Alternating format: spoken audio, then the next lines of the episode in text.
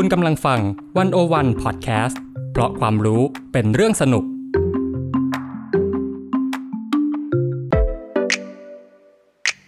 One O One In Focus เจาะไฮไลท์เด่น เศรษฐกิจสังคมการเมืองทั้งไทยและเทศ โดยกองบรรณาธิการ The One O One dot world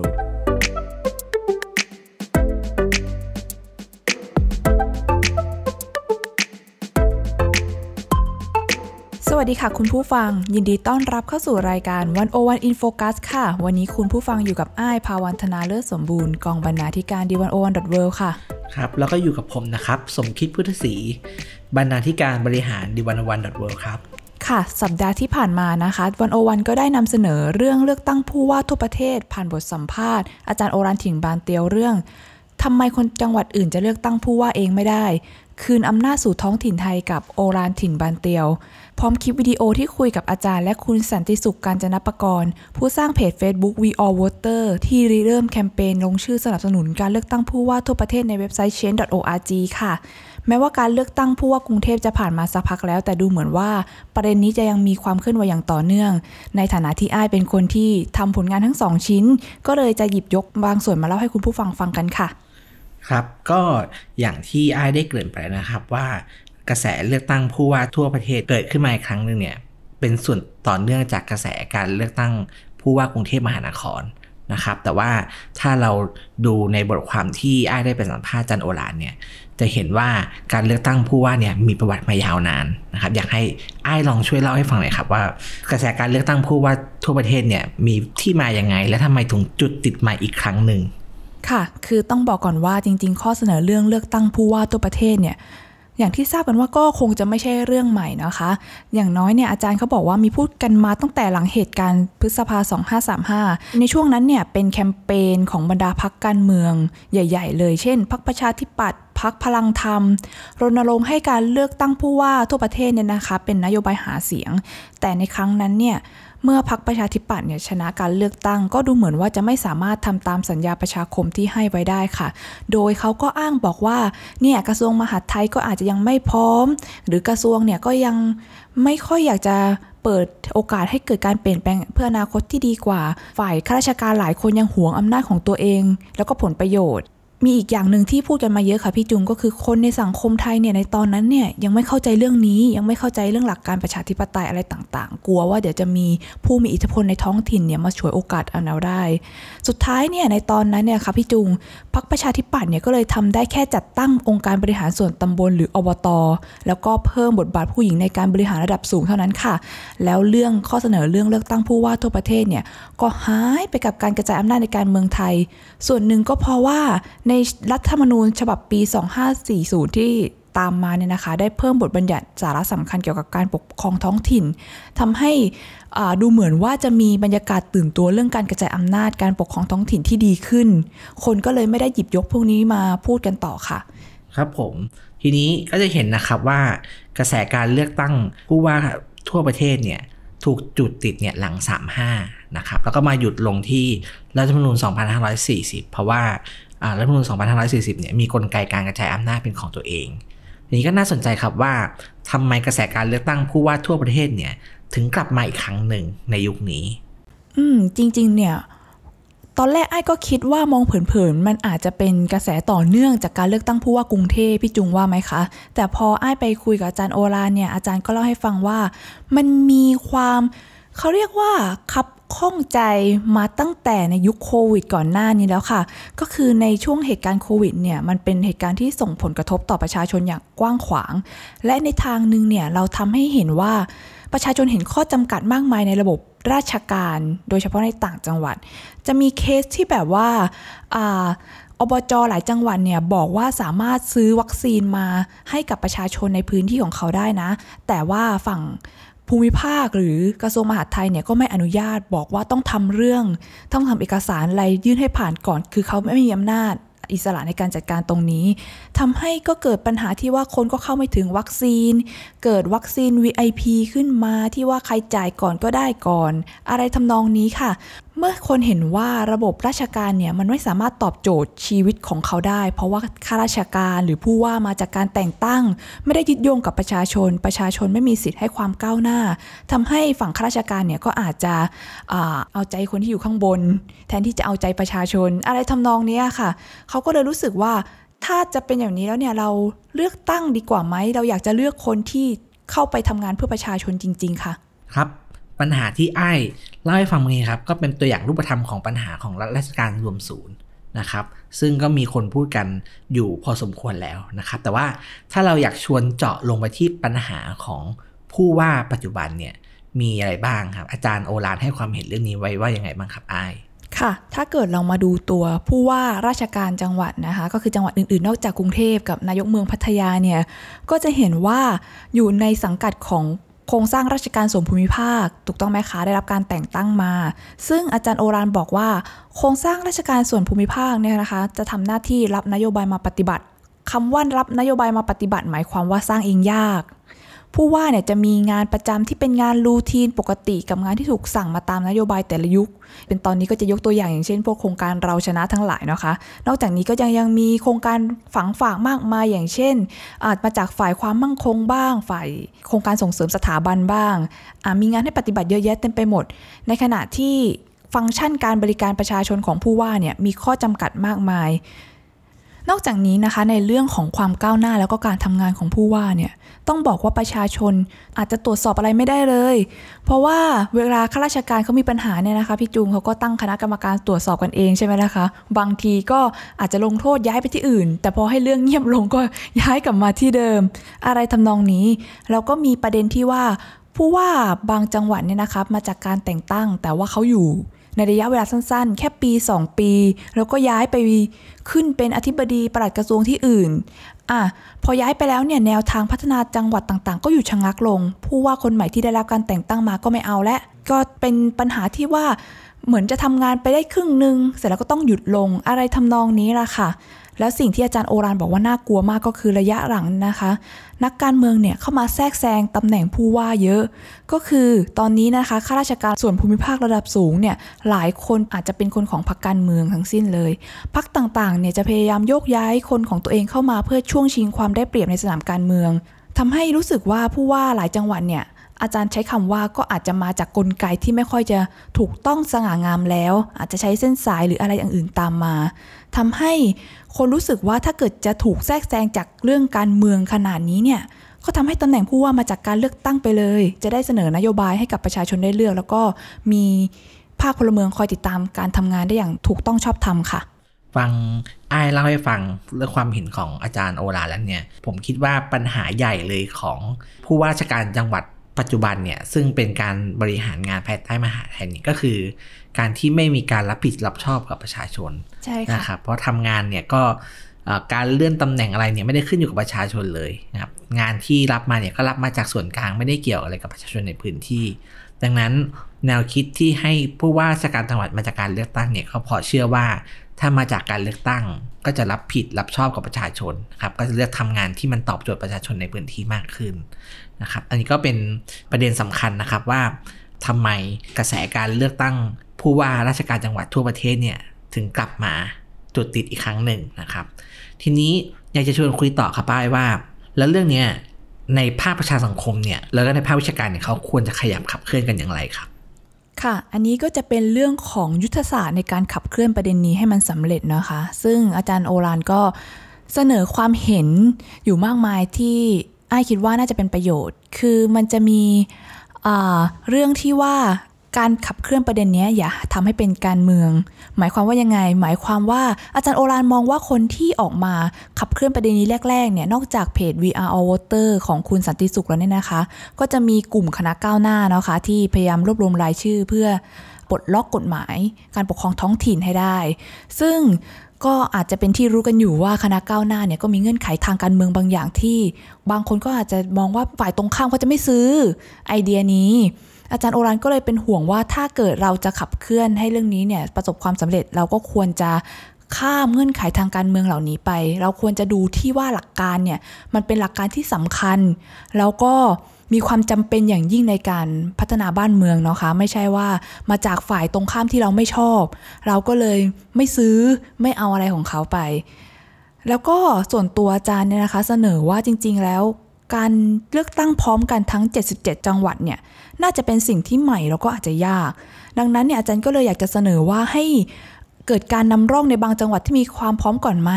อย่างเช่น เชียงใหม่ ขอนแก่น ภูเก็ต นนทบุรีเหล่านี้ ทำแล้วก็ถอดบทเรียน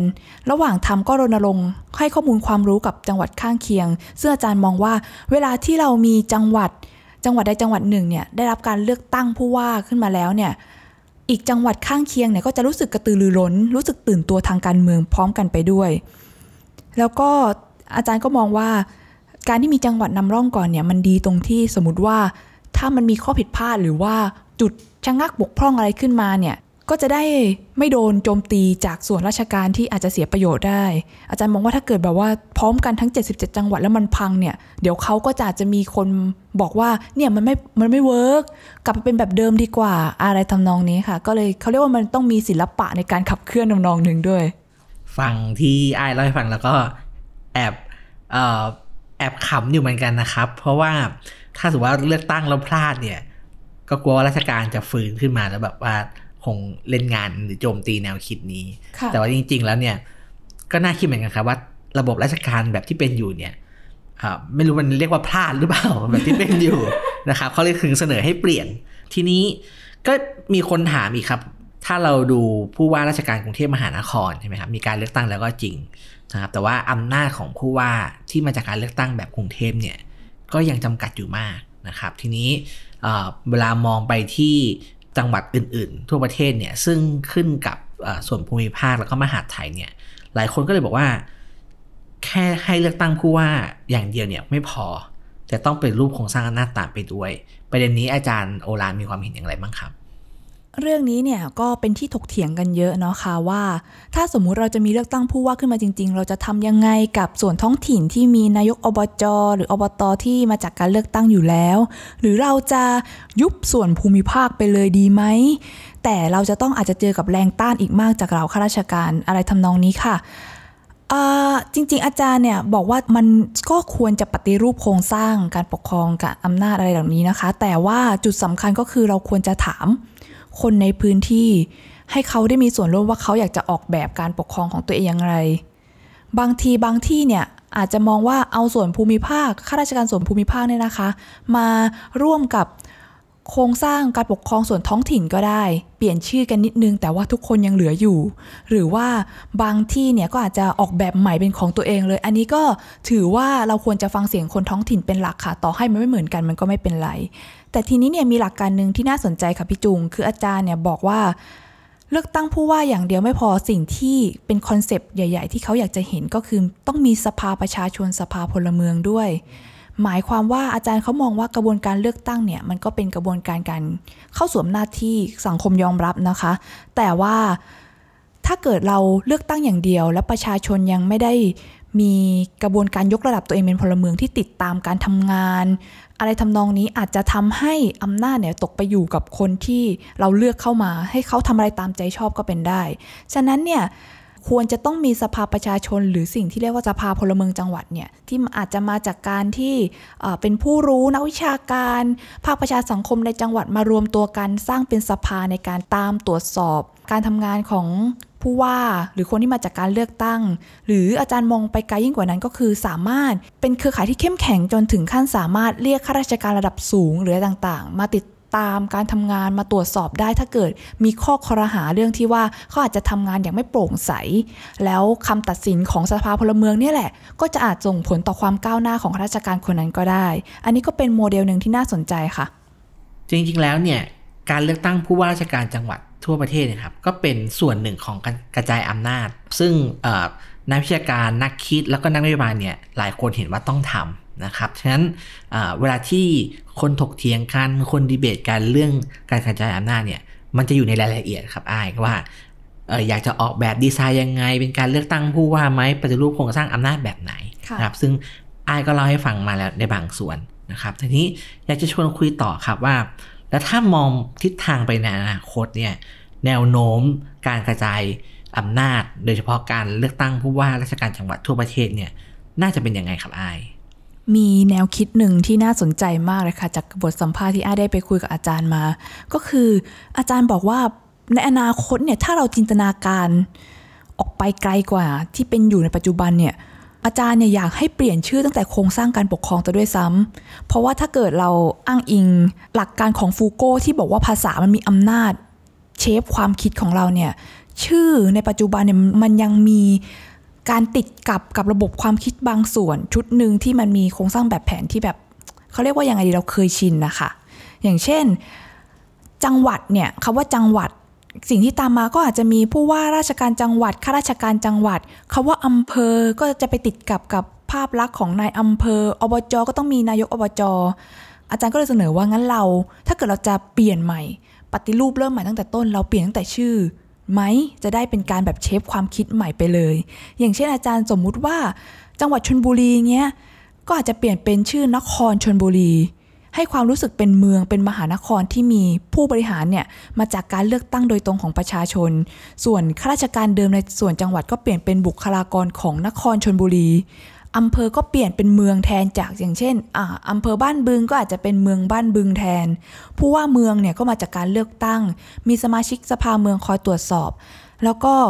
ไม่มีอบตไม่มีเทศบาลและซึ่งชื่อใหม่เนี่ยนะคะ ไม่ว่าจะเป็นนครหรือเมืองเนี่ยก็จะมาพร้อมกับจิตสำนึก ระบบระเบียบใหม่ มันทำให้ทุกคนเนี่ยอาจจะรู้สึกว่าไม่มีใครเสียผลประโยชน์เพราะทุกอย่างเนี่ยนะคะเป็นสิ่งที่สร้างใหม่ขึ้นมา เรื่องนี้เนี่ยก็อาจจะเป็นคอนเซปที่ใหญ่แต่ก็น่าสนใจ ซึ่งก็ก็อยากให้มีการคุยให้มันตกผลึกขึ้นมากกว่านี้นะคะ แล้วอาจารย์ก็ยังมองไปไกลอีกค่ะว่า ผู้ว่านครอะเรามีเมืองแล้วนะคะ แล้วเมืองหลายๆเมืองรวมกันเป็นนคร แล้วเราก็มีผู้ว่านครที่มาจากการเลือกตั้ง ผู้ว่านครทุกคนเนี่ยก็อาจจะอยู่ในสังกัดที่เรียกว่าสมาพันธ์ยุทธศาสตร์การพัฒนาภูมิภาค ก็คือคุณจะมีแบบ ภูมิภาคการพัฒนาภาคใต้ การพัฒนาภาคเหนือรวมกันไปเลย เราจะมาวางแผนพัฒนาภูมิภาคร่วมกัน แล้วก็ทำแผนเนี่ยส่งเสนอต่อรัฐบาลกลาง รัฐบาลกลางเนี่ยไม่ต้องคิดไม่ต้องคุมหรอกค่ะ เราคิดเองอะไรอย่างนี้ แล้วเวลาที่เหล่าสมาพันธ์ยุทธศาสตร์ภูมิภาคต่างๆเนี่ยนะคะ ยื่นต่อรัฐบาลกลางเนี่ยในแง่หนึ่งค่ะพี่จุง มันก็ทำให้ง่ายต่อการจัดงบประมาณด้วย ว่า ปัจจุบันเนี่ยนะคะเวลาเราผ่านพรบงบประมาณเราก็จะมีโครงการแยกย่อยเต็มไปหมด แต่ต่อไปเราก็จะจัดไว้ว่าเป็นภาคนี้ต้องการอะไรต้องการเงินเท่าไหร่ แล้วเราก็สามารถแบ่งงบประมาณได้ง่ายยิ่งขึ้นค่ะพี่จุงก็โอ้น่าสนใจมากเลยครับ เพราะว่าถ้าโมเดลนี้เป็นจริงเนี่ยก็หมายว่าท้องถิ่นเนี่ยมีอำนาจค่อนข้างเต็มเต็มไม้เต็มมือเดียวในการทำงานค่ะนะครับส่วนรัฐส่วนกลางเนี่ยไม่ใช่ว่าไม่มีบทบาทนะครับ บทบาทยังมีอยู่แล้วก็สำคัญด้วย เพราะว่ารัฐส่วนกลางเนี่ยจะคล้าย ๆ เป็นผู้กับดูแล ดูแลให้ท้องถิ่นเนี่ยทำงานได้เป็นไปตามที่บรรลุนะครับ คอยเข้าไปตรวจสอบคอร์รัปชันดูเรื่องการใช้งบประมาณว่าถูกต้องตามที่ขอไว้หรือเปล่า เสริมนิดนึงค่ะอาจารย์บอกว่าในโมเดลแบบนี้เนาะรัฐบาลกลางก็มีหน้าที่แค่ โอเค ดูแลการคลังของประเทศดูแลภาพใหญ่ พวกแบบฝ่ายความมั่นคง ดูแลเรื่องการทูตของประเทศ ซึ่งมันจะทำให้ทำงานง่ายเนี่ยพี่จุงลองคิดภาพสิคะตอนนี้ ไม่ว่าคนจังหวัดไหนจะประท้วง ก็ต้องเดินทางเข้ากรุงเทพไปประท้วงที่ทำเนียบ แต่ว่าถ้าเกิดเราให้ท้องถิ่นมีอำนาจจัดการตัวเองเนี่ยเรื่องในท้องถิ่นก็จะจบลงที่จังหวัดนั้นค่ะ ไม่จำเป็นจะต้องมาเรียกร้องกับรัฐบาลกลางแต่อย่างใด ลองคิดดูว่ารัฐบาลก็ทำงานได้ง่ายขึ้นด้วย ครับ นี่ก็เป็นโจทย์ ที่ใหญ่แล้วก็ท้าทายมากๆนะครับคือไม่ว่าการกระจายอำนาจหรือว่าการเลือกตั้งผู้ว่าราชการจังหวัดทั่วประเทศเนี่ยจะเกิดขึ้นหรือไม่อย่างไรเนี่ยครับแต่ว่าที่เรารู้แน่ๆคือรัฐราชการรวมศูนย์เนี่ยมีปัญหามากนะครับ คือถ้าไม่แก้ทางนี้ก็ต้องขอทางหนึ่งที่แก้ได้นะครับ แล้วก็อย่างไรเสียเนี่ยการกระจายอำนาจก็เป็นโจทย์ที่เราหลีกเลี่ยงไม่ได้นะครับ ทีนี้นอกจากเรื่องอ เลือกตั้งผู้ว่าราชการจังหวัดทั่วประเทศแล้วครับวันโอวันในช่วงสัปดาห์ที่ผ่านมาเนี่ยยังทำอีกโจทย์หนึ่งที่เป็นเรื่องเลือกตั้งเหมือนกันนะครับ แต่เป็นโจทย์ที่เอ่อเราปล่อยชิ้นงานไปใน Twitter นะครับ เราพอมีการถกเถียงแล้วก็ดีเบตกันเยอะมากนะครับ ผลงานนี้เป็นผลงานของ101 Pub นะครับ101 Public Policy Think Tank ร่วมกับศูนย์ความรู้และนโยบายเด็กนะครับ Kid for Kids นะครับที่เอ่อเราได้รับการสนับสนุนจากสสสนะครับทำงานชิ้นนี้ออกมา ข้อเสนอของงานชิ้นนี้ครับก็ฟังตอนแรกก็หลายคนก็ตกใจนะครับ คือเราทดลองถามสังคมว่า ถ้าหากจะลดอายุการเลือกตั้งเด็กจาก 18 เหลือ 15 ปีเนี่ย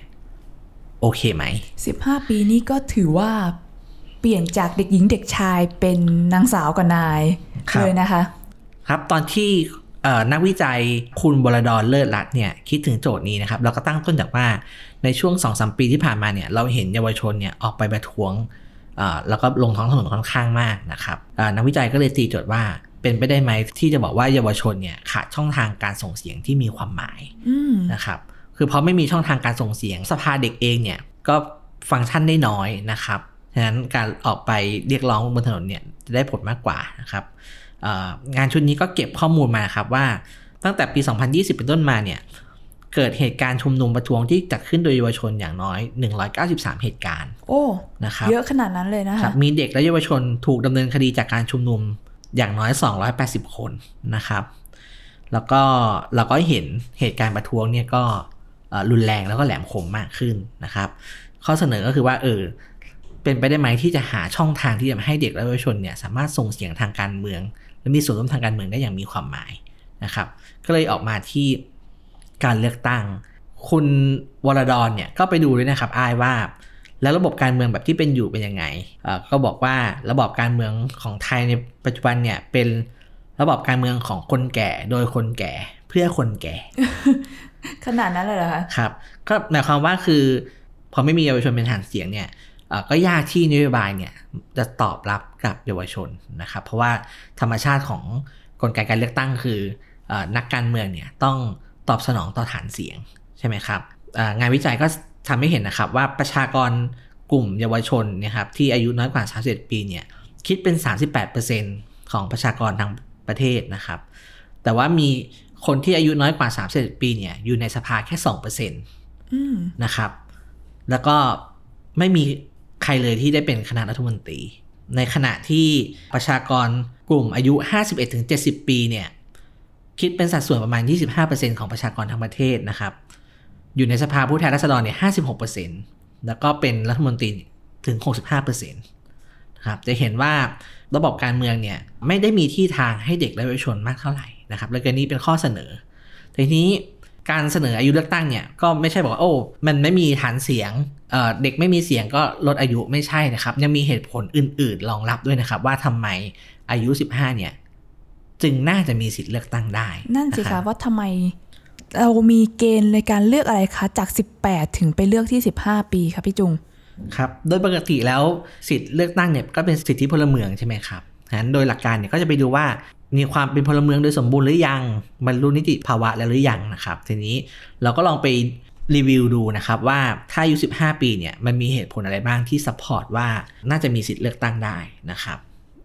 อย่างแรกเลยนะครับ อายุ 15 ปีขึ้นไปเนี่ยถูกศาลตัดสินแล้วก็ลงโทษทางอาญาได้ ถ้าเป็นอย่างนี้ก็หมายความว่าเด็ก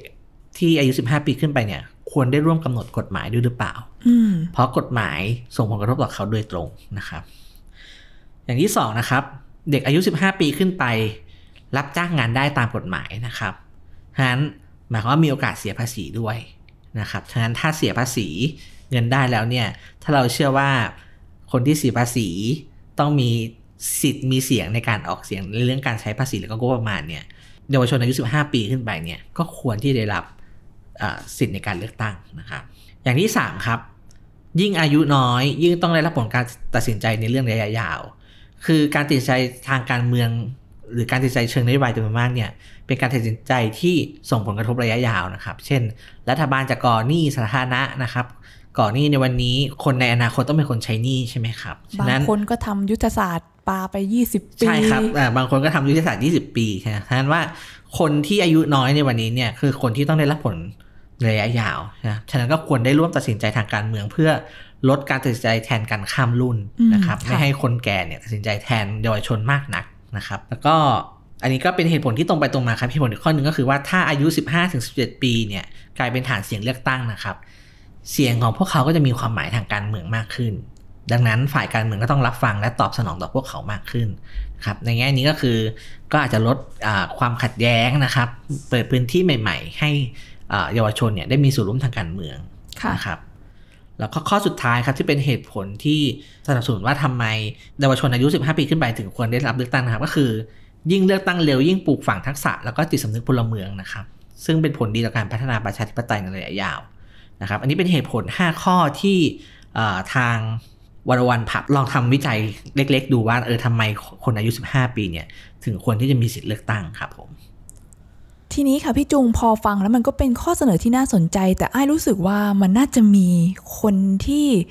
เห็นต่าง โดยที่อาจจะให้เหตุผลว่า เอ้ย เด็กอายุ 15-17 ปีเนี่ยเป็นคนที่สนใจการเมืองจริงหรือเปล่าบางที อาจจะมีแต่เด็กชนชั้นกลางก็ได้นะ หรือว่าเขามีความรู้เกี่ยวกับเรื่องการเมืองพมากพอหรือยังหรือมากไปกว่านั้นก็คือบางทีเขาอาจจะถูกครอบงำโดยพรรคการเมืองใดพรรคการเมืองหนึ่งก็ได้ พี่จุง คิดเห็นเรื่องนี้ยังไงบ้างคะตอนเรื่องนี้ One O One PUB ก็มีคำตอบบางส่วนนะครับ คือทาง One O One PUB เนี่ยได้ทำ survey เยาวชนนะครับ เป็น youth survey ทั่วประเทศนะครับสองหมื่นกว่าชุด แล้วผลการสำรวจเนี่ยก็น่าสนใจมากนะครับ ผลการสำรวจพบว่าเยาวชนอายุ 15-17 ปีเนี่ย สนใจการเมืองถึง 64%นะครับ เมื่อหาว่าตัวเขาเองเนี่ยเริ่มมีความสนใจทางการเมืองแล้วฉะนั้นยูสเวเนียก็ช่วยตอบคำถามว่าที่บอกว่าเยาวชนไม่สนใจการเมืองเนี่ยอาจจะไม่จริง อีกเรื่องหนึ่งที่บอกว่า เยาวชนไม่มีความรู้หรือไม่มีวุฒิภาวะมากพอนะครับผลสำรวจจากยูสเวก็พบว่าเด็กอายุเอ่อ15ถึง17 ปีเนี่ยประมาณ 73%นะครับประเมินตัวเองว่าเข้าใจสิทธิ์และระบบการเมืองค่อนข้างมากถึงมาที่สุด โอเค แน่นอนก็จะมีคน เถียงว่าเป็นการประเมินตัวเองนะครับ แต่อย่างน้อยเขาก็ได้ประเมินตัวเองว่าเออเขาสามารถทำได้นะครับ แล้วถ้าสมมติเขาประเมินเองว่าเขาสามารถทำได้ ก็แสดงว่าเขาน่าจะมีโอกาสที่จะมีส่วนร่วมมากขึ้นได้นะครับผม แล้วก็ส่วนเรื่องไม่มีความรู้ครับ ก็มันก็มีข้อถกเถียงเหมือนกันครับว่า แล้วอะไรจะรับประกันว่าคนที่สูงอายุ มีความรู้เหมือนกันนะครับ เพราะว่าโดยเฉพาะเหตุผลหนึ่งที่อ้างกันเยอะเลยก็คือ บอกว่าเด็กและเยาวชนเนี่ยไม่มีเรื่องทักษะความรู้ด้านการรับข้อมูลข่าวสาร รู้เท่าทันสื่อยังยังรู้ไม่เท่าทันสื่อนะครับแต่ถ้าเราไปดู survey อื่นๆนะครับ เราก็จะพบว่าจริง ๆ แล้วเนี่ยคนที่ตกเป็นเหยื่อของข่าวปลอมและสื่อปลอมมากที่สุดกลุ่มหนึ่งคนสูงอายุนะครับดังนั้นเรื่องนี้ก็เลยคิดว่าถกเถียงกันได้นะครับ ก็คืออย่างน้อยเนี่ย ทาง One O One PUB เนี่ยก็มีชุดข้อมูลที่ support ว่าเยาวชนอายุ 15 ปีขึ้นไปเนี่ยน่าจะมีความสามารถในการเลือกตั้งได้ครับ ค่ะ ก็อย่างที่พี่จุงว่าก็คือก็เป็นข้อเสนอที่เราอยากให้เกิดการถกเถียง แล้วก็พัฒนาต่อไป ทีนี้ค่ะขอคำถามท้ายๆแล้วมันมีประเทศอื่นบ้างไหมคะ ที่เขาให้เปิดโอกาสให้เยาวชนอายุ 15 ปีขึ้นไปเนี่ยมีสิทธิ์เลือกตั้งได้บ้าง มีตัวอย่างประเทศเล่าให้เราฟังบ้างไหมคะ ครับ ถ้า 15 ปีเลยเนี่ยยังไม่มีนะครับอ๋อเหรอครับ คือเทรนในโลกตอนนี้เนี่ยคือการลดอายุมาที่ 16 ปีนะครับ แล้วก็แล้วจริง ๆ แล้วเนี่ยก็มีประเทศที่ให้เยาวชนอายุ 16 ปีเลือกตั้งได้ทุกระดับเนี่ยไม่เยอะนะครับ ก็คือตอนนี้มีอยู่ประมาณ 7 ประเทศทั่วโลกนะครับ แล้วก็มีประเทศที่ให้เยาวชนอายุ 16 ปี เลือกตั้งระดับท้องถิ่นได้เนี่ย อีกประมาณ 5 ประเทศนะครับ โดยรวมๆเนี่ยทั้งโลกเนี่ยมีอยู่สักประมาณ 14 ประเทศนะครับ ที่ให้เยาวชนอายุ 16 ปีเนี่ยมีสิทธิ์เลือกตั้งในบางระดับได้นะครับแต่ทีนี้ถ้าถามคุณวรดอนนะครับว่าแล้วทำไมต้องเสนอ 15 ปีนะครับ เพราะว่าชุดเหตุผลที่เราใช้สนับสนุนนะครับ เช่นเรื่องการรับโทษทางอาญา การที่มีโอกาสที่จะเสียภาษีนะครับ กฎหมายไทยเนี่ย กำหนดไว้ที่ 15 ปี ฉะนั้นก็เลยคิดว่าเพื่อให้มันสอดคล้องกับระบบเหตุผลของกฎหมายไทยเนี่ย ก็เลยลองเสนอไปที่ 15 ปีดูเลยนะครับเพราะว่าถ้ามันจะได้ไปไปเป็นไปการทั้งชุดแล้วก็เป็นระบบเหตุผล จะเรียกว่าเป็นการออกตัวก็ได้นะครับ งานวิจัยชุดนี้เนี่ยจุดประสงค์จริงๆเนี่ยคือ อยากโยนข้อถกเถียงลงไปให้สังคมได้ถกเถียงกันนะครับ ตอนนี้สิทธิ์ในการเลือกตั้งเนี่ยก็คืออายุ 18 ปีขึ้นไปนะครับ คือวันวันผับเนี่ยก็เชื่อว่าสามารถลดได้อีกนะครับ แต่จะมาถึง 15 ไหมเนี่ยก็ถกเถียงกันดู แต่คิดว่า 18 เนี่ยอาจจะไม่พอแล้วนะครับอาจจะไม่เวิร์กนะครับ ก็ใครที่สนใจในประเด็นนี้นะครับ ก็เข้ามาร่วมถกเถียง แล้วก็ดีเบตได้นะครับ คือดีเบตดีเบตเรื่องนี้ทั้งในไทยในต่างประเทศเนี่ยก็ก็สนุกมากนะครับเราคิดว่าถ้าถ้าสนใจการเมืองเนี่ยก็ก็เข้ามาคุยแล้วเข้ามาถกเถียงแลกเปลี่ยนกันได้ครับ ค่ะ ก็ วันนี้เราก็ได้คุยถึง 2 เรื่องใหญ่ๆเนาะค่ะพี่จูงมีทั้งเลือกตั้งผู้ว่าทั่วประเทศ แล้วก็เรื่องของการลดอายุผู้มีสิทธิ์เลือกตั้ง